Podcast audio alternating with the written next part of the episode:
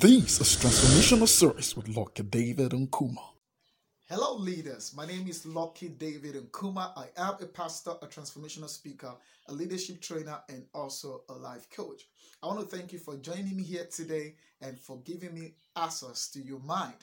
Today, I want to share with you what I have captioned the psychology of leadership. The psychology of leadership. According to the American Psychological Association, psychology is the study of mind and behavior. The study of the mind and behavior. And you know, this agrees with what the ancient Jewish king once said that as a man thinks in his heart, so is he.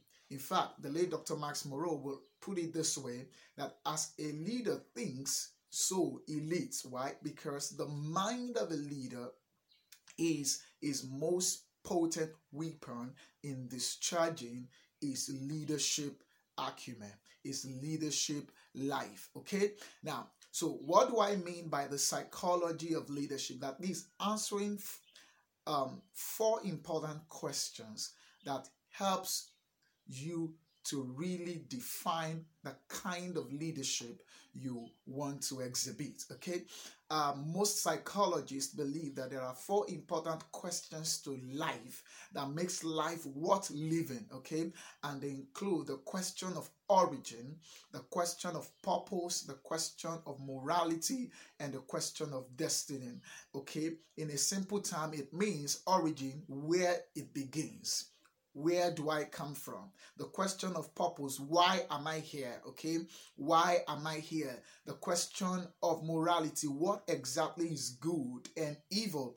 And the question of destiny, where will it end?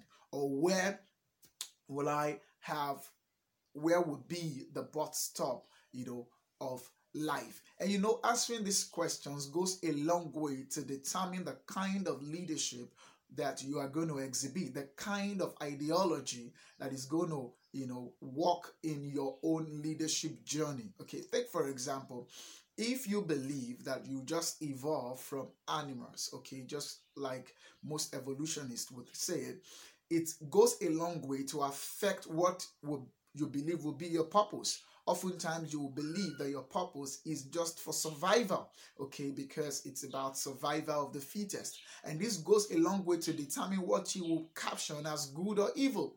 And the same way, it will go a long way to believe that, okay, what would be my life, you know, at the end of all my living, probably here on earth, okay? And so, the same thing, if you believe that you were created your origin come from an intelligent designer, it goes a long way to determine what your purpose will be. You believe that this designer would define for you what your purpose is, and that goes a long way to believe that this designer also will be the reference point for good or evil, that there's going to be absolute what is good and absolutely what is wrong and this designer will be the judge of the good and evil and then it will also affect you to say that okay in terms of destiny, eventually I will be accountable to this designer.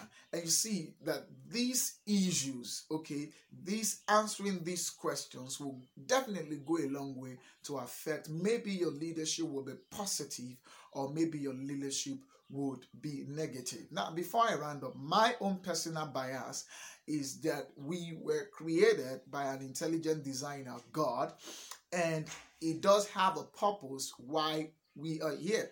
And then our purpose is always related to a problem he wants us to solve on earth and it's always involved helping or making the lives of others better.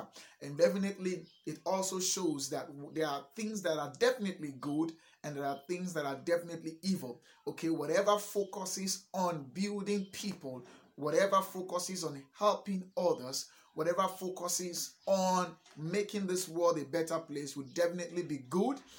And then whatever focuses on destroying the lives of people, on destroying the lives of our structures, of destroying whatever we can call you know, intrinsically good will definitely be evil. And definitely, I believe that we will definitely be accountable for our actions and decisions. That would do for today. Okay, let me know what you also believe as your own psychology of leadership. Thank you for joining me here today. God bless you. I love you and I celebrate.